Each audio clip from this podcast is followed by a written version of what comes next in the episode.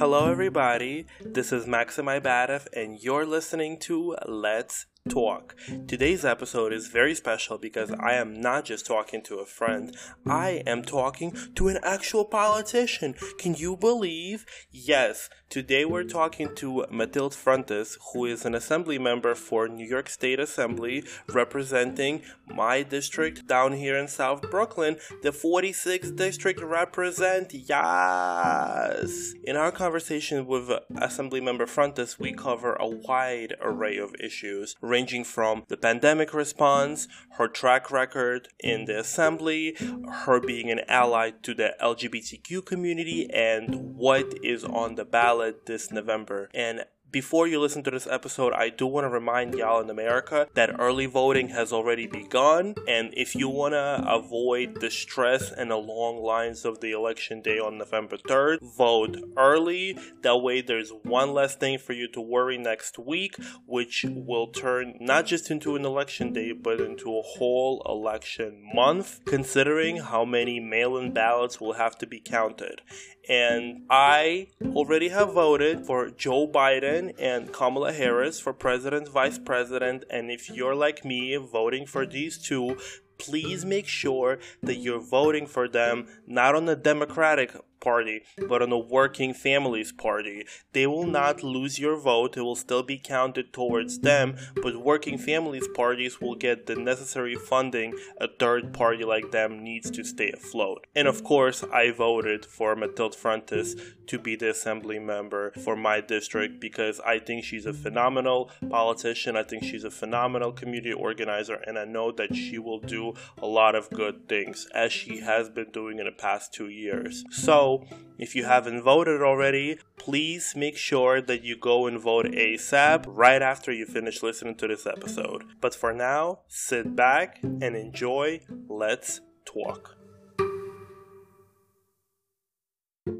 My guest today is an assembly member, Mathylde Frontus, who represents the 46th Assembly District of New York State, which is my district where I live. It's covering all of Coney Island and Seagate, as well as parts of Bath Beach, Bay Ridge, Brighton Beach, Dyker Heights, and Gravesend. So a big chunk of South Brooklyn. Assembly member Frontus has been elected to uh, the New York State Assembly in 2018. Before that, she has been a community organizer in Coney Island, an executive director Director of Urban Neighborhood Services, as well as co founder of two coalitions to address gun violence in Coney Island Coney Island Coalition Against Violence and the Coney Island Anti Violence Collaborative. Assemblymember Frontus received a bachelor degree of social work and master's of social work from NYU, master's of arts in clinical psychology from Teachers College, Columbia University, Yas, as well as a master's of theological studies from Harvard Divinity School, and also a PhD from Columbia University School and Social Work, which is all very impressive. And I am beyond excited to welcome Assembly Member Frontus to our podcast. Hello, Assembly Member. Hello, hello. Thank you for that very warm introduction. Thank you for being a guest on Let's Talk. We're beyond excited to have you. As I told you, you're my first politician guest. So this is a great honor and opportunity for me. So thank you very much. It's really my pleasure. I appreciate that you reached out to me. Of course, absolutely. I've seen that you are running for reelection, and I am a big fan of you and your campaign and, and what you have done for the in the assembly for Coney Island and South Brooklyn. So it's absolutely my honor that you agree. Thank you, thank you again. I'm looking forward to us talking today. Me too. Before we, you know, talk politics, you know, let's talk very South Brooklyn, trying to represent. Yes. I would love for our listeners to get to know you a little bit better. So my first question to you is, where did you grow up? What's your background? And what's your connection to the 46th district? Sure, sure. You know, I often joke that I've uh, shared this story with so many people. I'm sure that some of my constituents will say, We've heard this story before. but uh, I like telling the story actually. I'm a first generation American born daughter of Haitian immigrants. My mom and dad uh, came here about 40 something years ago. I was born in southern Crown Heights, right mm. across the street from the Brooklyn Children's Museum on St. Mark's Avenue Avenue. neighborhood. It is. It is. I have many fond memories of growing up in Crown Heights. I'm the eldest of four, so I remember the move. Whereas I have some younger siblings that were babies, some were even born in Coney Island. But we moved to Coney Island in 85. And what brought my parents here was home ownership. We lived mm-hmm. in a one bedroom apartment in Crown Heights. And I remember as a little girl how they saved their money. And I heard them talking about how they were going to get a house. And I remember us moving to Coney Island in 85. We had a front yard, a little backyard. So it was, it was very enjoyable. So I've been living now in Coney Island for 35 years overall, give or take, because of course I left a couple of times to go away to school at 22. I left to go to grad school. I came back, then I, you know, left again for a couple of years, but that was always my permanent residence. So that's my connection to the community just from living there for several decades. And in my 20s, I like to say when a lot of people were leaving Coney, I felt a strong desire to stick around because to me, it had kind of looked like a place that was undesirable, uh, that mm-hmm. People wanted to get away from. Yeah. Like there wasn't much going on. And I guess I had a particular calling to be a community organizer, to be a helper. I wanted to help and be useful in whatever way I could. So after my studies, I stayed around and came up with the idea of a multi service nonprofit, which I built from mm-hmm. scratch, which was able to offer a variety of services to the community. So that's my story of how I got to Coney Island. That is a beautiful story. It really warms my heart because I know that a lot of people, when they go to politics, they go to the national politics because, you know, that's sexier, that's more exciting. And when people try to stay back and help their communities, that's really admirable. I really wish more people did that and more people went into organizing, especially here in South Brooklyn, especially in Coney Island. And I assume you've seen this neighborhood change quite a bit in the past 30 years. I have. Where would I even begin? I mean, when I was a little girl, I think the number one thing that stands out in Coney Island is how underdeveloped it was. Mm-hmm. It was a place with a lot of open land and lots with nothing going on mm-hmm. In a way that was strikingly different than other parts of New York City. So, if I had never seen any other part of New York City, then it wouldn't have struck me. But having been to other places with plenty of development, I realized that it looked different. And certainly, you know, there was in the 80s, I think all of New York City was dealing with prostitution, you know, mm-hmm. Drugs and things like that. And I, I remember that vividly, Surf Avenue being a different kind of place. But we've kind of evolved little by little. You know, there's been more development, and we can argue mm-hmm. over has it been good, has it not been right. good, who's it for, what's going on. But in terms of how it looks, it looks different. Although I should say that now that I'm in office and I represent the 46, you know, I still can't shake off that feeling of that same experience I had when I was a little girl of Coney Island looking differently.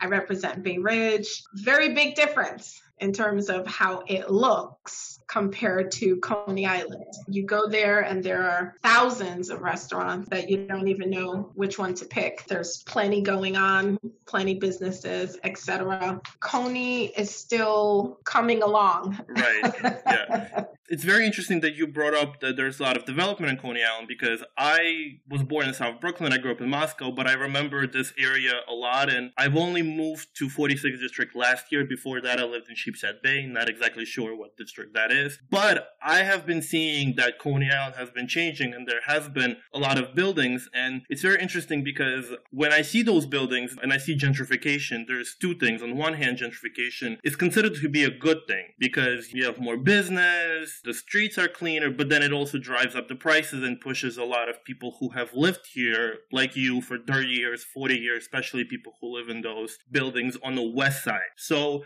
I guess my question is as a person who grew up in Coney Island, but also somebody who represents Coney Island, when you see that development, how do you feel? It's a little complicated. I mean, I think because it's an opportunity for us to think about how do we want development to look? Right. In this community and in other historically underdeveloped communities around America. You know, I like to say that what's interesting about Coney Island, it's almost like a poster child for many other neighborhoods. It's sort of geographically contained. It's been historically neglected. So you see like a lot of neglect. Like sometimes it feels like it's stuck in a time machine other neighborhoods don't sometimes look like this. So we want Coney Island to enjoy the same TLC and the same investment, I should say, as other neighborhoods because we're deserving of that. I think that my position, though, for here and for all other neighborhoods just like this around America, uh, we as Americans need to make sure that when we're building up communities, you know, when we're developing them, it should never be at the expense of the people who are living there. And it's a very curious thing. It's like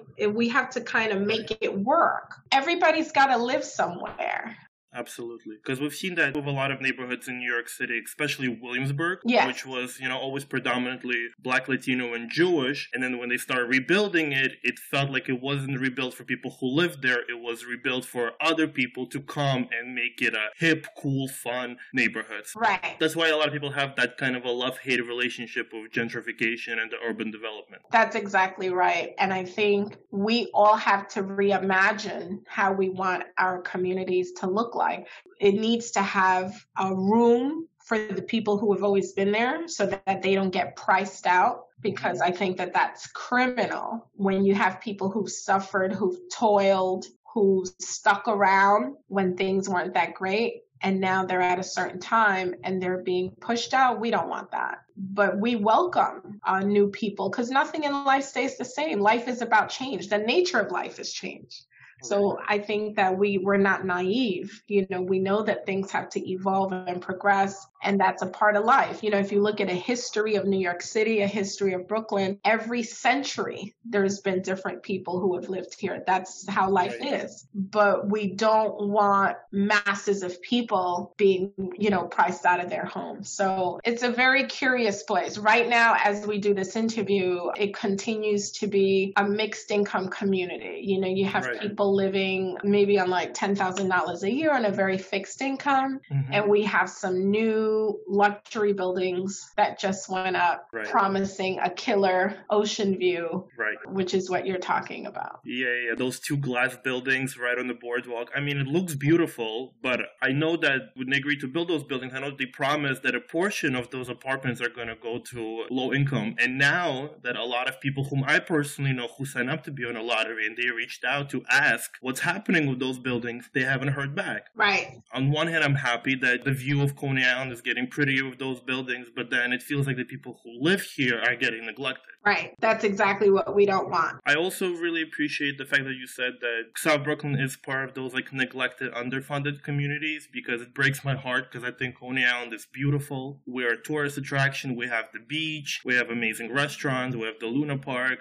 But we've seen that these communities that are underfunded and underprivileged really hurt most during times of crisis, as we are experiencing one right now. Eight months into the pandemic, it feels like Coney Island and the entire 46th district has been very heavily affected. In the beginning of the pandemic, when you started seeing how your area was severely affected, how did it make you feel and what steps as a representative did you take to help your community? Oh, well, thank you for asking that question the reality is when the pandemic hit, I immediately became filled with adrenaline. Mm-hmm. You know, we all have that in us, that kind of fight or flight when there's a crisis and we kind of go into a certain mode, we don't think about it. The reality is, I remember it like it was yesterday. The governor said, This is not a joke. This is not a drill. We need people right. to stay home. This is serious. We need people to shelter in place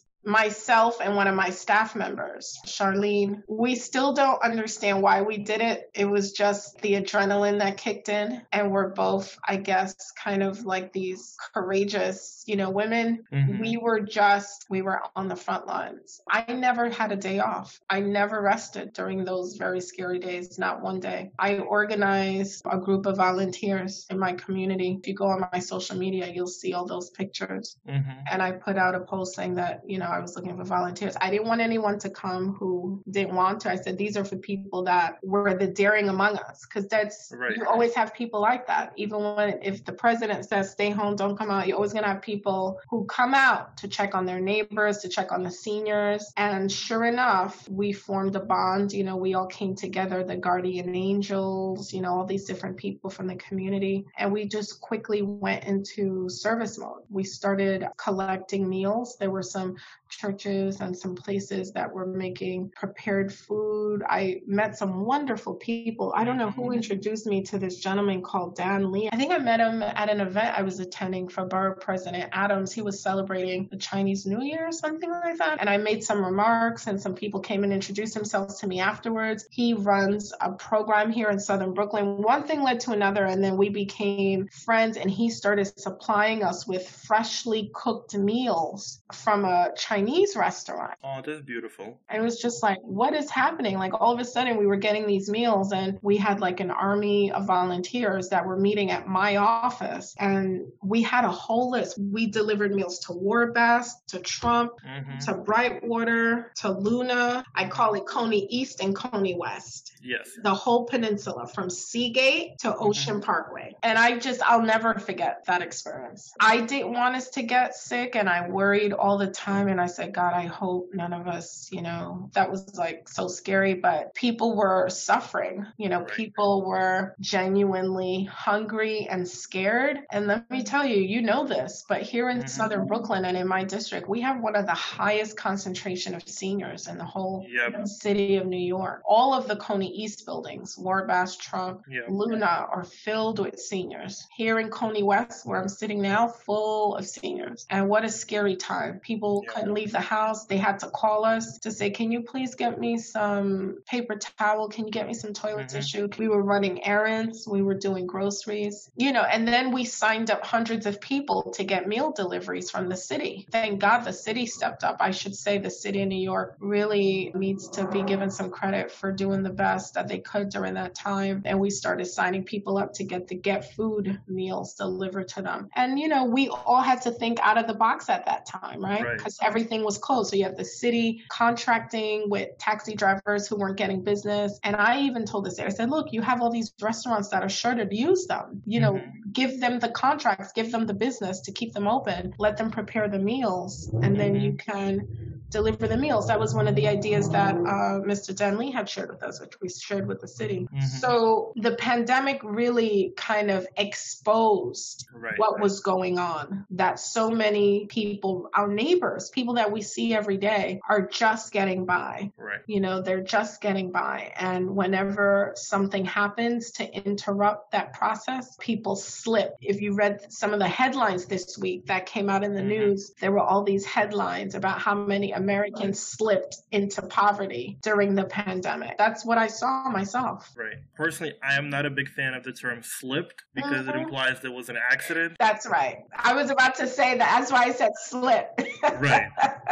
absolutely not an accident. And I was in one of those situations. I mean, I'm young, but I live with my grandma who's 72 and I am also immunocompromised. So for the first two months, her and I were absolutely terrified to leave the apartment. We were absolutely terrified to meet people because my grandma's best friends are all seniors. And, you know, whenever we would have to go to the store, like full on protective gear, then we'll have to like wash the clothing, wash the food. So it was pretty terrifying. And yes, I do have to agree with you. I do applaud the city of New York for delivering food and providing New Yorkers with opportunity to survive the pandemic with dignity. But eight months into the pandemic, and there were these second lockdowns in certain parts of New York, Queens, and South Brooklyn. And I've learned about it when I went to the gym and my gym was closed. It was very interesting that even though the government knows that from the first lockdown, that is the communities like this, the poor communities, immigrant communities, communities of color that are more affected by this. So why do you feel like the second lockdowns occurred only in these poor communities, more dense communities, and what can be done to avoid this happening for the third time? Oh, that's a great question. I mean, the truth is, nobody has been perfect during this pandemic. Everybody has been, I call it touch and go. You know, it's all been touch and go. And you see everybody sort of doing their best, and some things work, some things don't. Now, this second lockdown, it wasn't just sort of, you know, people just pulled a name out of a hat. Right. You know, these second lockdowns were based on neighborhoods, as you know, that had the highest concentration, the clusters mm-hmm. of COVID 19, which is how we got the different zones. The lockdowns were in the red zone. Many of the neighborhoods here in southern Brooklyn, like ours, is in the yellow zone. We're still in a zone that we got to pay attention, but we're not like a red zone. And I think that in this case, I will give them the benefit of the doubt as saying that they were following the numbers. Mm-hmm. The shutdowns were not for all the zones. It was only for the zones that were problem areas where they wanted to stifle and to cut down the rate. If you follow my social media pages, what I've been doing to help out is that in those red zones, not even the red, but the next level is well, orange. I think it's the orange. Yes. The first and the second tier, the red and the orange. You'll see Brighton Beach, I've been out there once a week. I go to Gravesend. I'm going to all these neighborhoods that are in my district to give out masks, to give out hand sanitizers. The first time I went to Gravesend, I walk around, no one's wearing a mask. Right. So we went back again and again. You know, we've been out there, I think, at least three or four times now. I'm starting to see a little bit of a difference. I know that people have been unhappy about it. I don't know what they think the right solution would be. Mm-hmm. If you're an administrator, mm-hmm uh, or bureaucrat, you're someone who's in charge of running the city. You're sitting down, you're looking at numbers and you're looking at where COVID is on. And it was jumping. Right. It was jumping. It went from like 3% all the way up to like 8% right in our backyard. Right. Gravesend, that was an extraordinary jump. It's not like it happened incrementally. To say nothing of the other mm-hmm. neighborhoods mm-hmm. that were just running rampant. What should people do? I mean, we had heard that there might be a second wave, right? I mean, that that's not nothing new. Right. We were told from the beginning, be careful, be very careful because it may come again and it may come again. We even learned that in 1918 mm-hmm. that the mm-hmm. same thing happened. So we know the pandemic is not over. Right. The only way to do it is for people to practice safe behavior. But if they're not doing it and it's rising, then it's like a chicken and egg situation. You want people to just say, oh, I don't know, I don't want to disrupt people's lives, and then just let it go out of control, let it get as high as it can get and kill more people. That doesn't seem right. That doesn't seem logical right. to me. I think people have varying views on this, but for me, for the record, I think that I'm always of the opinion that a little bit of discomfort is better than a lifetime of sorrow right. and pain. Right. It's better to wear a mask than to pay for a funeral. That's exactly right. I know we have been talking for a while, so let's take a little break. I do want to ask you that, as you know, this neighborhood is, I would say it's very purple in terms of political parties. The west side of Coney Island is more Democratic, and then Brighton is hardcore Republican Trump. I wear a Biden mask, and the amount of dirty looks I get when I leave my house, if I had a dollar, I'll, I'll be as rich as Trump. Well, we don't know how rich he is, but that's a different conversation. So, you are running for re election right now, and how does it feel running as a Democrat, as a black woman? In a, such a divided district. Yeah. It's a fascinating from a political point of view. Mm-hmm. It makes for a fascinating case study. Right. You know, I feel like that I'll be talking about it for years to come mm-hmm. because this is not a standard or a typical district by any stretch of the imagination, whatever that means. Especially in New York, which is considered safe Especially blue. in New York. That's right. That's right. So just by the nature of this seat, I'm the second person of color in New York City to ever represent a majority white district. The 46 is a majority white yes. district. My predecessor was the first African American in New York City to ever win a majority white seat. I'm the second person after her we're just living in curious times, but being in this seat has humbled me in so many ways. It opened up my mind in ways that I could have never imagined because it's allowed me to get to know people. You know, we see people all mm-hmm. the time, we wave at them, hello, hello, you know, neighbor, neighbor. But being in this seat and having to go to Bay Ridge and Dyker Heights and understanding that we're all people with ideological differences, right. but what are the differences? about. We have ideological differences, but do we differ about wanting a good life? You know, every debate that I've been watching since I was a little mm-hmm. girl, I remember being four years old and watching a debate between Walter Mondale and Ronald Reagan and being glued to the TV. I've watched debates from when I was a teenager. I saw Bush Sr. debate Clinton. You know, I've seen so many people over the years debate. And last night I saw Donald Trump and Biden yeah. debate. And to me, it's all a blur. All those debates I've been watching since I was a little girl until now, they all sound alike. You know, it's always the same thing. Like, we as Americans in a free society, we all want a good right. life, good education for our kids. Absolutely. We want our schools to be good schools. We want health care. We don't want that if we're sick and our loved ones call 911 that we get a bill for $20,000 in the mail, which sometimes happens mm-hmm. to people. We want to have good mental health services. You know, we need to feel supported. We want jobs. People need to be able to work. The worst thing is when you have a bad economy and you have millions of Americans looking for work, that affects their self esteem. You have people committing suicide, right. people being depressed. Now they take to drugs because people can't support their family families. We all want the same things. But what fascinates me so much about this country is that we just have different views of the role of right. government, right? That is what the partisanship has always been about. And that's a simplistic way of saying, it. I mean, obviously there right. historically there have been right. Other differences vis-a-vis, you know, what is the role of people of color in society? You know, should we have slaves? Should black people be free? you know, they pondered other questions. But in more modern times, the partisan divide, the ideological divide, has frankly, generally speaking, been about what role should government play in society where you have one party believing that government should be helping as much as it can being a little heavy handed providing a safety net something that resembles a little bit of what we see abroad not too right. much of it but a little bit in terms of making sure that there's a floor and then you have people with a different worldview saying that's not our role right. as government we need to do as little as possible just let you know people will figure it out mm-hmm. let the mm-hmm. free market figure it out. Let enterprising Americans figure it out. You know, if there's a problem, it's not our job to coddle people and to coddle the American public. Let people come up with programs. But now I think from what I saw last night, it's gotten totally out of hand now. You know, once you start talking about race and class and people's views on, you know, minorities and who should live the, where and women and LGBT. Now you start to get into a deeper conversation. And I can say for sure that it looks now like we're having an argument over people who believe that more people should have rights in America and we should be as equal as possible, and people who still believe that some people should have less rights for whatever reason, because maybe their parents are immigrants or maybe they came from a certain country or whatever the case is. You know, for many years, we openly said that there was no room at the table for people who were gay. I mean, that's hard to fathom, but we've just had open discrimination in this country and the conversation is still happening, especially with the new Supreme Court judge and the question of gay marriage being brought up in the Supreme Court as an issue to repeal that. And and this is personally one of the things that really attracts me to you. And I know that I'll be voting for you for sure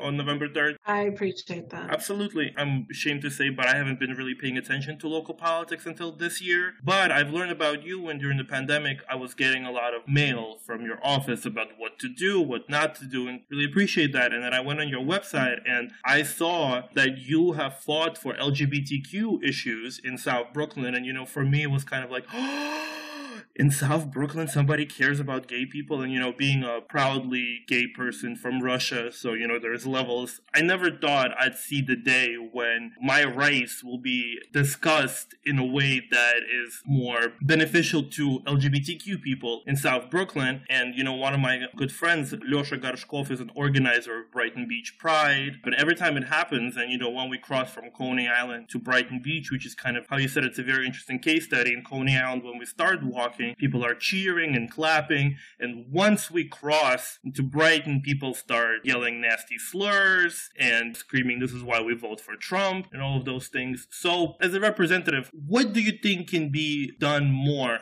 for the LGBTQ people here in South Brooklyn? Is it providing more youth services? Is it building any kind of LGBTQ infrastructure? Because, you know, the nearest gay bar from here is in Cortelyou, which is half an hour by train. Well, first of all, you said so much there. Uh, thank you again for the kind words. And, you know, I, I told you that story about when I was a young lady in my 20s, and instead of leaving Coney Island like everybody else, I wanted to stick around. And I thought of this organization that I built from scratch, and I wanted it to be a beacon of light in the neighborhood. And I built it program by program because I looked at the society around me, the community, and I said, what don't we have? And little by little, I said, why are so many Black right. people not using banks? What's going on here? How come people don't have bank accounts? I said, all right, let me do financial literacy. And I said, you know, people don't have access to a lawyer. People are isolated. I said, let me do a legal outreach program, so on and so forth. I did the first veterans outreach project. And I did the first LGBT safe zone. Yes.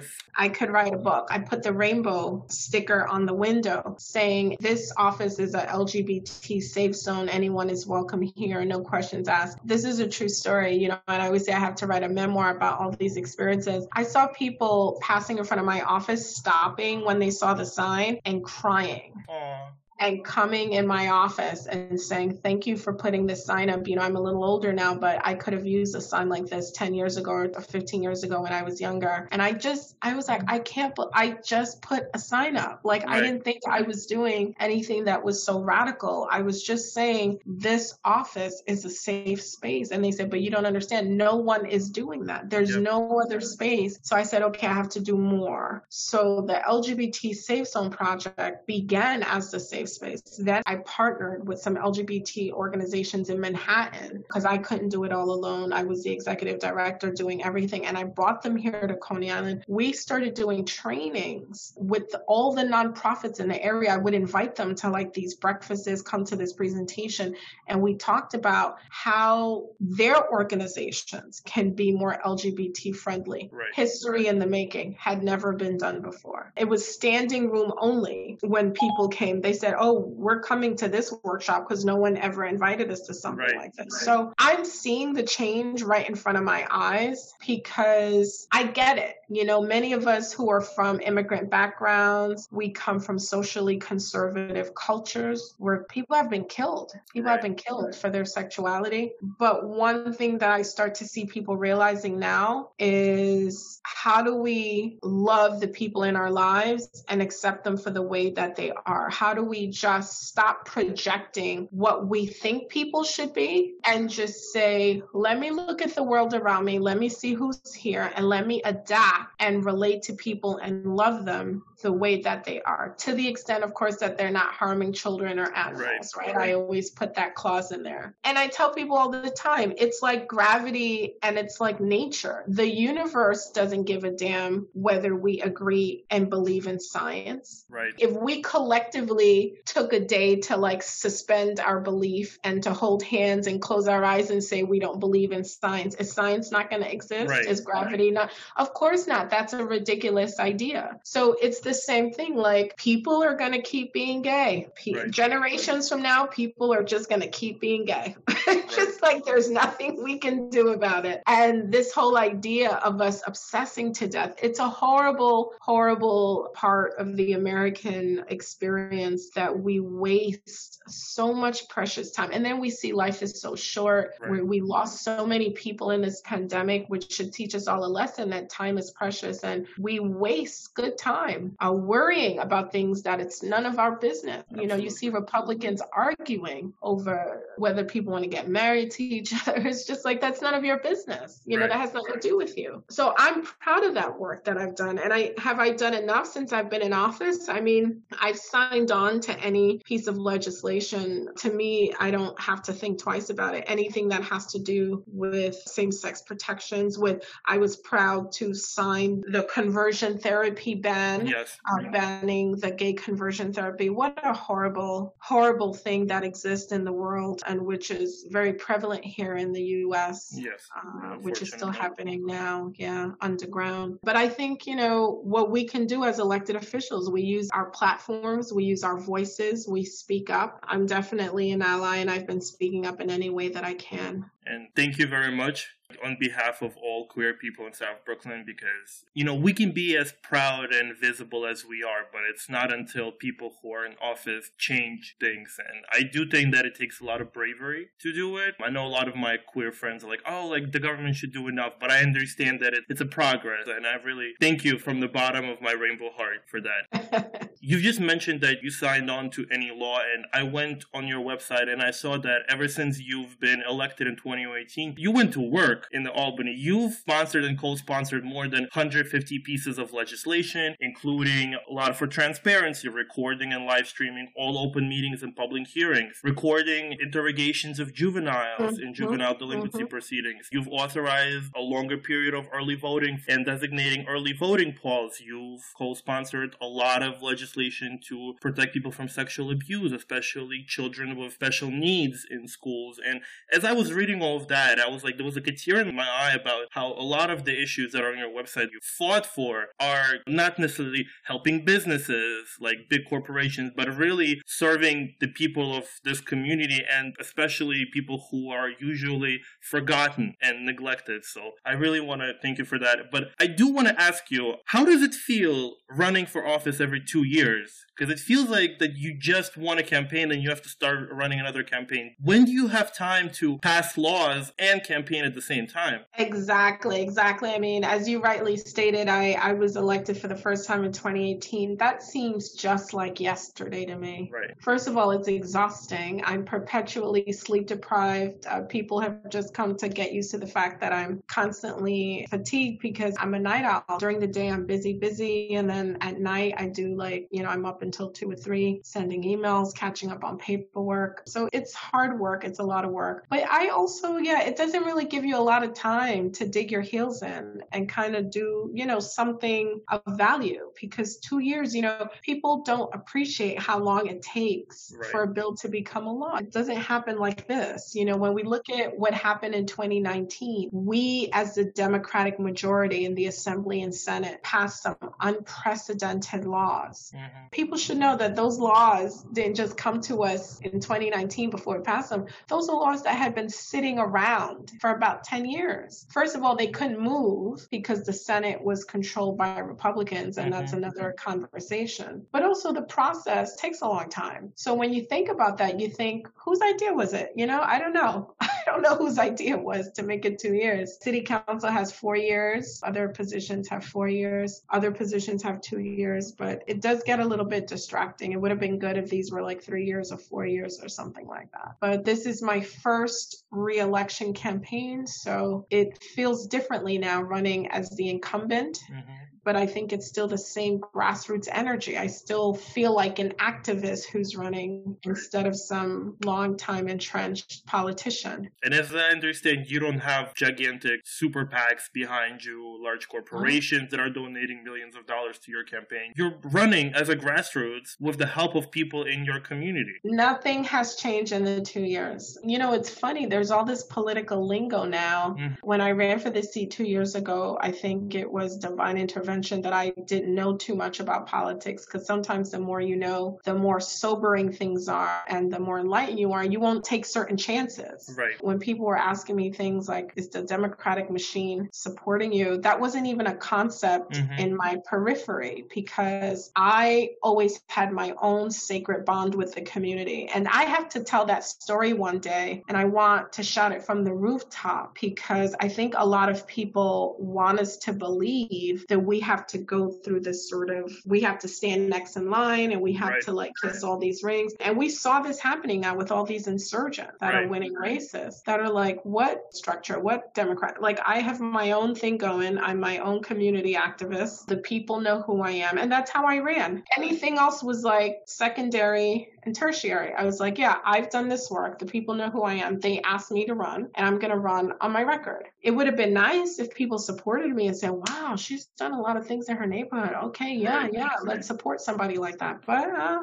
okay, you know, that's another podcast about right. you know politics and how these things work. But I didn't get it. But I didn't bat an eye. I didn't flinch because that's not. I don't need that, you know. And so it's weird. Even now, people come to me for endorsements. I'm like endorsement. I'm like why? Because I'm a because I'm an elected official. I say you don't need my endorsement. Do the work. Right. Get the people to endorse you. What will my endorsement do for you? What will right. it do? It's going to help you get elected because I take a picture with you and say that I endorse you. I said don't be ridiculous. It's the people who are voting for you. You have to impress them. What have you done for the people?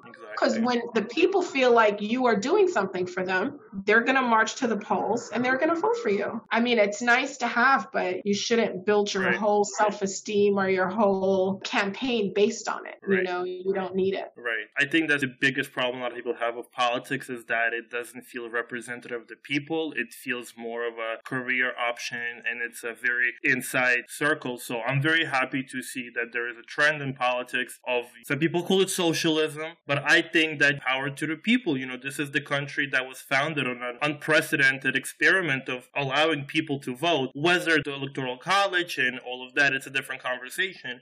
But in 2020, yes. I am very happy to see, you know, coming from Russia. And one of the reasons I left Russia is because there's absolutely no representative democracy there. And I was arrested for political protesting in Russia in 2012 when Putin was reelected. And that's one of the reasons I came here. I consider myself an activist. And it was a moment when I was very scared that the same thing might happen to the United States, but seeing how now it's people focused as opposed to politicians focused. And I understand that you're an assembly member and an elected official, but you're also a voter, like all of us. So when you're gonna go to the polls on November 3rd, I mean, I'm, I assume you're gonna vote for yourself and probably the down Democratic ticket. But seeing what's happening in the current environment and how high the stakes are, what are some of the issues that you care for personally as a voter? Oh, yeah. Thank you for asking that. I mean, oh, where do I begin? where do I begin? I just. A whole list. Yeah, it's hard. I think it's hard. I appreciate hearing your story too. I, am I'm, I'm always really intrigued by Russia, by protests in Russia. I've been following for years with different stories, different activists, protesters, um, men and women, and kind of seeing what happens there. And it's just one of many, many countries where people's voices are stifled. And you know, and here in this country too, it's an experiment, right? We call right. it the American experiment. It's not perfect. We have a lot of problems, but we somehow just wake up every day and we keep pushing forward. And when we mess up and we make a mistake, we just keep at it again and you just can't give up. And